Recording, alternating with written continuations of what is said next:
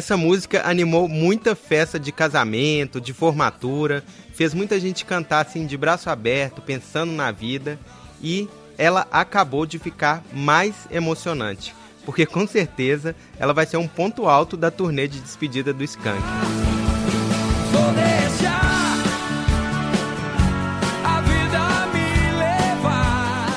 Pois é, eles anunciaram a separação depois de 28 anos mas ainda tem uma saideira com shows em 2020. Por aqui, a gente tenta entender qual é o legado do Skank.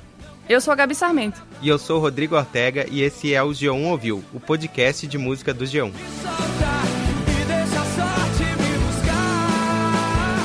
Emocionante mesmo essa música, Ortega, mas eu vou fazer uma denúncia.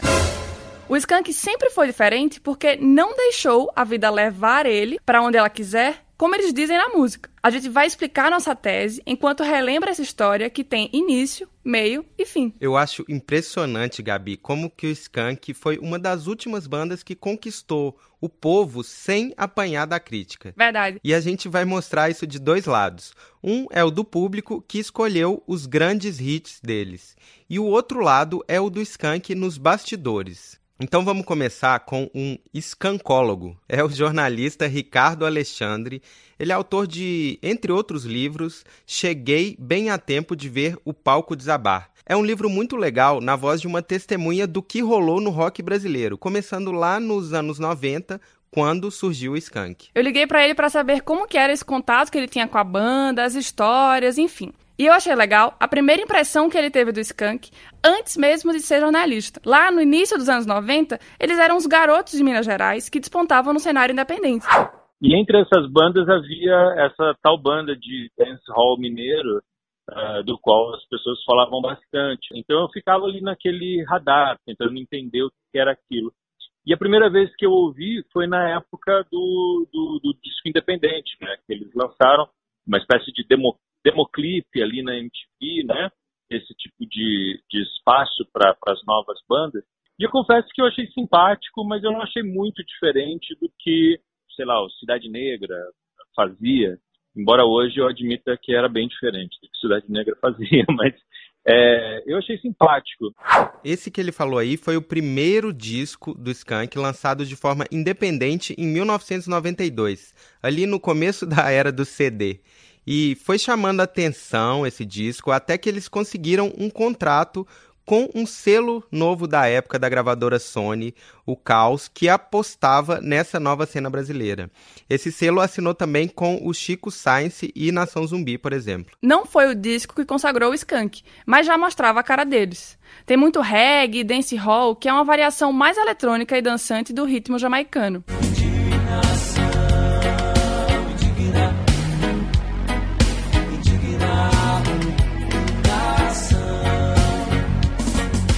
Mas o ano da virada mesmo foi 1994. Antes de sair o segundo disco, já circulava com sucesso um cover de É Proibido Fumar, do Roberto Carlos, ao estilo do Skank. Tinha bem a cara deles, com muitos metais, e acima de tudo mostrava a veia pop da banda.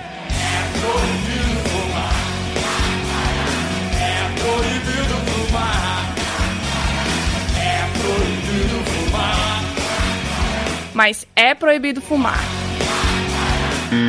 Foi só a porta de entrada para outras drogas mais pesadas, né? que isso, Gabi? Não, eu tô brincando, mas foi mesmo a porta de entrada para um pop ainda mais inebriante. Uhum. O Ricardo Alexandre continua a contar. Quando é proibido fumar começou a tocar muito em rádio, isso gerou uma expectativa muito grande em relação ao álbum que a gente sabia que eles estavam gravando. E quando o Calango chega, supera qualquer expectativa, né? Porque é um daqueles discos, a moda, sei lá, de Nós Vamos Invadir Sua Praia, ou Seu Espião, do Kid Abelha, são músicas muito pop, o disco muito bem produzido, né? Uma timbragem muito legal ali a cargo do, do Marotti, uh, que estava também se revelando ali como um grande produtor e pelo menos meia dúzia de músicas ali que ficariam para sempre. Ali eu, eu comecei a ver que a gente tinha uma banda realmente especial, especialmente pelo caminho da carpintaria pop, assim, sabe? Então, com o disco Calango, eles viraram esse fenômeno. E como o Skank foi uma das últimas bandas de rock realmente brasileiro e realmente popular, a gente decidiu dar um lugar de fala para o público, né, Gabi? Verdade. Eu tive a ideia de, antes desse podcast, criar uma enquete no G1. A pergunta era: qual é a melhor música da carreira do Skank? Difícil, né? É, eu achei difícil e na hora de colocar as opções lá das músicas, a gente fez questão de colocar de tudo. Exatamente. Todos os skunks, porque se a gente olhar a trajetória musical deles, tem duas grandes fases, né? Uma mais efervescente no ritmo e outra nas melodias. Tem os famosos três primeiros discos, mais dançantes, e depois aos poucos vai virando mais o, o foco para as baladas, né, para as melodias, com uma influência forte dos Beatles e do pop dos anos 60. E se o grande disco da primeira fase foi o Calango, de 94, ou talvez o Samba Poconé, dois anos depois, o mais marcante da segunda foi o Cosmotron, de 2003. Uhum. Depois, o Skank foi sendo engolido pela crise do rock no Brasil. Mas isso é a gente tentando colocar os óculos da crítica. Pois é, falando sério, né? Sim, porque o top 5 do nosso público dá uma misturada em tudo isso e foi surpreendente. Analisar essa lista, mesmo fora de ordem cronológica, mostra algumas coisas do Skank que ficaram no coração do povo. Vamos então para a quinta música mais votada da enquete. Ela é de 2008, do disco Standard, que nem é a fase de ouro deles. Esse disco é teoricamente um retorno às raízes dançantes que a gente citou, mas essa música não. É mais uma parceria com o Nando Reis. Foram várias ao longo da carreira que ajudaram a puxar o Skank para o caminho mais melódico. Poderia ter sido resposta a escolhida, mas o povo quis mesmo foi sutilmente. E quando eu estiver bobo, sutilmente disfarce é. Mas quando eu estiver morto, suplico que não me mate, não, dentro de ti. Dentro de ti. Mesmo que o mundo acabe, enfim dentro de tudo que cabe em ti. Quarto lugar também é coautoria com o Nando Reis Ortega. É Dois Rios. É de um disco mais celebrado, Cosmotron, que é o queridinho da crítica, né? Aqui eles escancaram a influência do rock britânico. Tinha um pouco a ver com os Beatles e, por consequência, com o Oasis. Dava para ver no visual, na franjinha e até na monocelha do Samuel Rosa, que fazia aquele estilo Samuel Gallagher, né? É. Também tem a mão do Loborges, conterrâneo mineiro veterano. E o Samuel disse que redescobrir o Clube da Esquina fez ele ver que não dava para ficar mais só no reggaezinho de três acordes, nas palavras dele. Que os lábios sejam dois rios inteiros sem direção.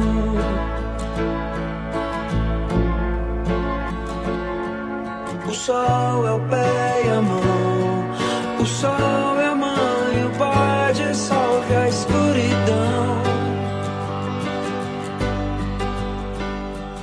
A terceira mais votada da enquete é do Primeirão, o disco independente lá de 1992, e é tanto uma versão de I Want You do Bob Dylan.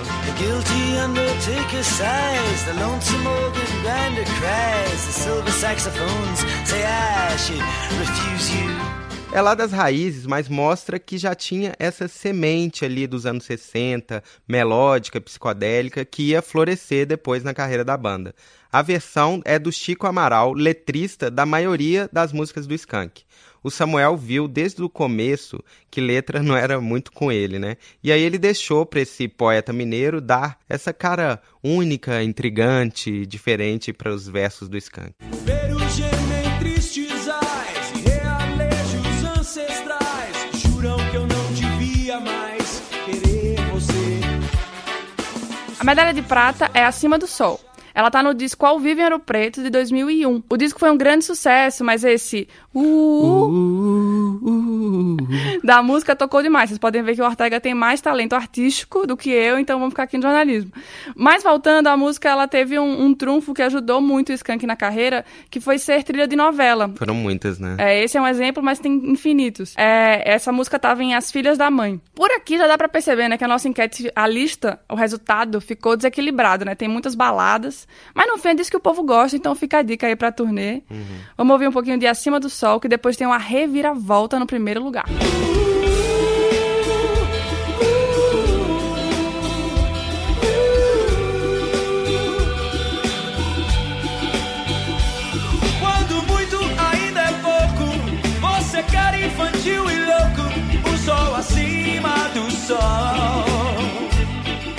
primeiro lugar entre os mais de 10 mil votos foi de Esmola. Não é uma balada e essa música tá no tal disco que consagrou o Skank há 25 anos, o Calango. Talvez a letra política dessa música, a gente ficou pensando, que pode ter ajudado a ressoar e feito as pessoas votarem mais nela nesse momento acirrado no Brasil.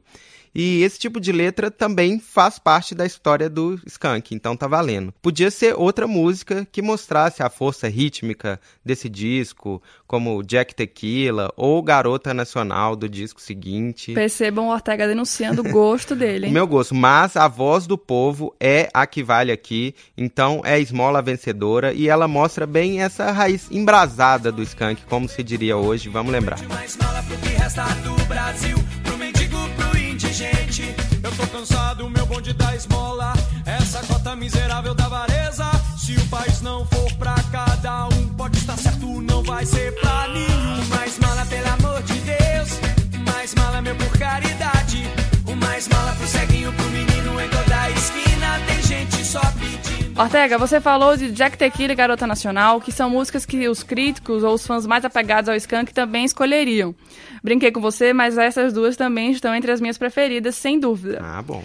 Mas eu também senti falta daquela que abriu o podcast e vou deixar. Ela não está no nosso top 5. Pois é, ela é muito popular mesmo, tocou muito. Mas uma pessoa que ia comemorar o fato de a música do Cosmotron nessa lista ser Dois Rios e Não Vou Deixar é Sabe quem? Samuel Rosa. Pois é, nós sabemos disso por causa de uma ótima história que o Ricardo Alexandre me contou lá de 2003, na época do Cosmotron. Ele disse que estava acompanhando as gravações lá em Belo Horizonte e o Skank deixou ele participar de uma reunião com os executivos da gravadora. E nesse momento eles iam escolher o primeiro single do disco. É uma coisa raríssima, né? É Porque mesmo. quase nenhuma banda abre isso. Eles tocaram as músicas que já estavam prontas, dignas de ser mostradas para a gravadora, que arriscaria dizer que era pelo menos metade do álbum, e entre essas músicas estava Dois Rios, Vou Deixar e outras músicas, e era evidente para todo mundo ali que Vou Deixar era a música mais pop do disco, a música é, que seguramente seria levaria o disco a vender bastante ou a tocar bastante, seja lá o que for, uh, e era um hit que um hit nato, era evidente o, o frisson ali entre, os, entre o pessoal de sapatênis ali da gravadora, é, quando, quando entrou, vou deixar na, no, no, no, no, estúdio e eles ficaram se entreolhando e já meio fazendo planos ali para música. E aí eles tocaram dois rios logo na sequência e viraram para a chefatura ali falaram assim: bom, é estranha essa aqui, né? Mas é essa aqui que a gente quer que seja o, o primeiro, a primeira faixa de trabalho. Eu achei incrível porque aquela imagem, que, aquela ideia que eu tinha de que de uma discussão, né? simplesmente não aconteceu, porque a banda não deu espaço para que isso acontecesse. E de fato saíram de lá é, esclarecidos de que Dois Rios seria a primeira faixa de trabalho e provavelmente Vou Deixar seria a segunda ou terceira, é, que foi exatamente o que aconteceu. Saíram de lá já providenciando o clipe de Dois Rios, uh, embora não fosse uma faixa tão pop, e eu achei ali um, um, um negócio, uma cena muito legal de ser vista, é, que exemplificava muito, muito a independência da banda em relação à gravadora, a sua segurança na sua própria direção artística, sabe? E também é, a administração da, da sua própria biografia. Que moral, hein? E quando o Ricardo fala do Skank fazendo administração da própria biografia, eu acho que é uma observação muito boa. Isso ajuda a explicar esse fim da banda agora.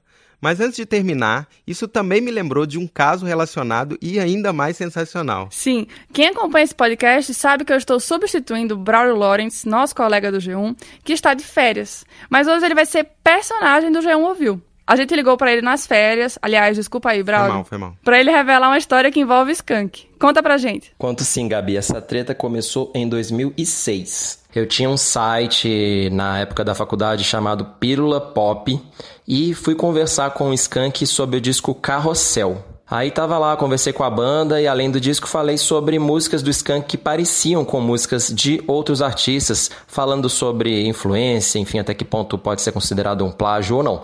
Daí peguei esse áudio da entrevista com a banda, misturei com as músicas do Skank e as músicas dos tais outros artistas, entre eles Shakira.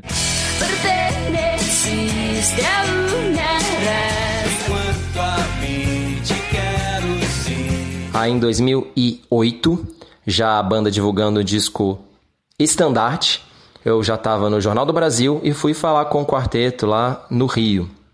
Chegando lá, papo vai, papo vem. Na segunda pergunta, Samuel Rosa me reconheceu. Você não é o Braulio, aquele cara do FMG que fez aquela matéria, aquela montagem com a gente?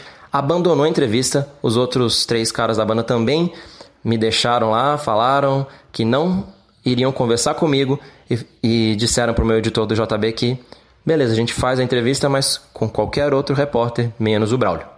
E rolou de novo esse qualquer outro repórter, menos o Braulio.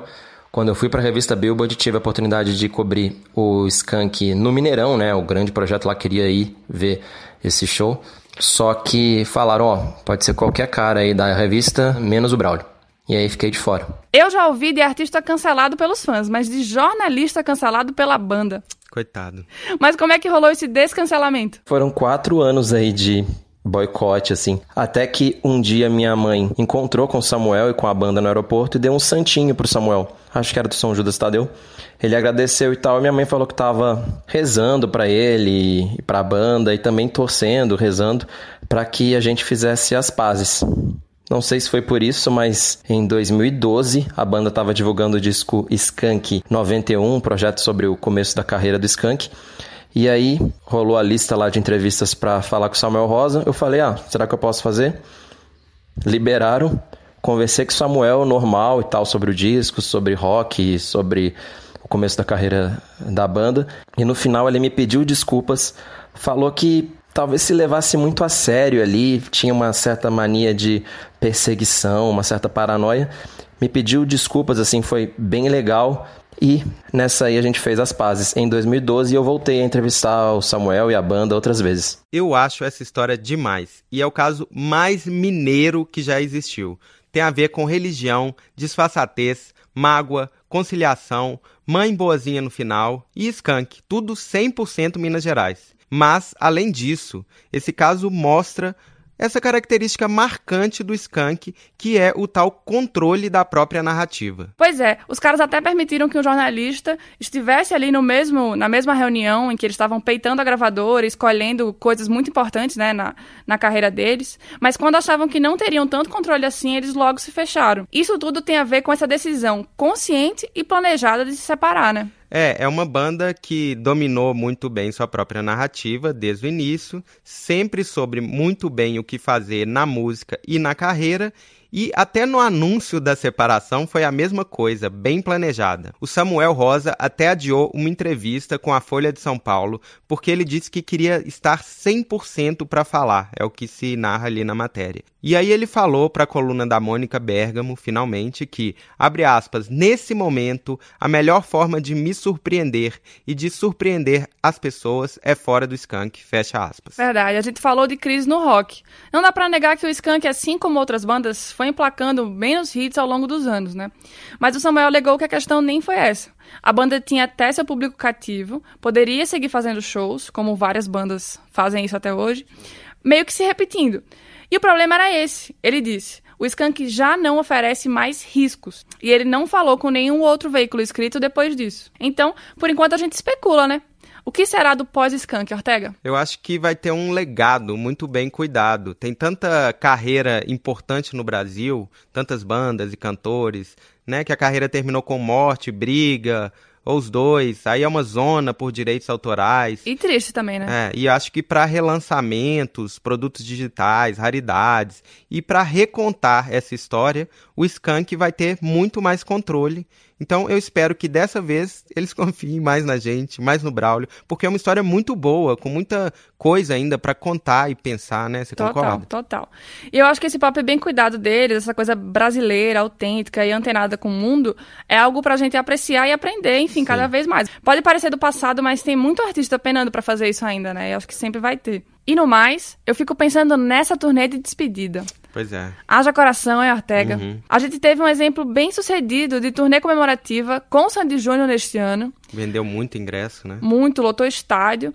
Então eu acredito que o Skank também vai fazer a despedida deles com propriedade e shows lotadíssimos em 2020. É nesse clima que a gente se despede. Pois é, assim como o Skank, a gente tem que se despedir uma hora, Não, né? mas temporariamente. A gente uhum. volta semana que vem. É só uma semaninha. Aguenta aí. Até o próximo, já ouviu. Até mais, tchau.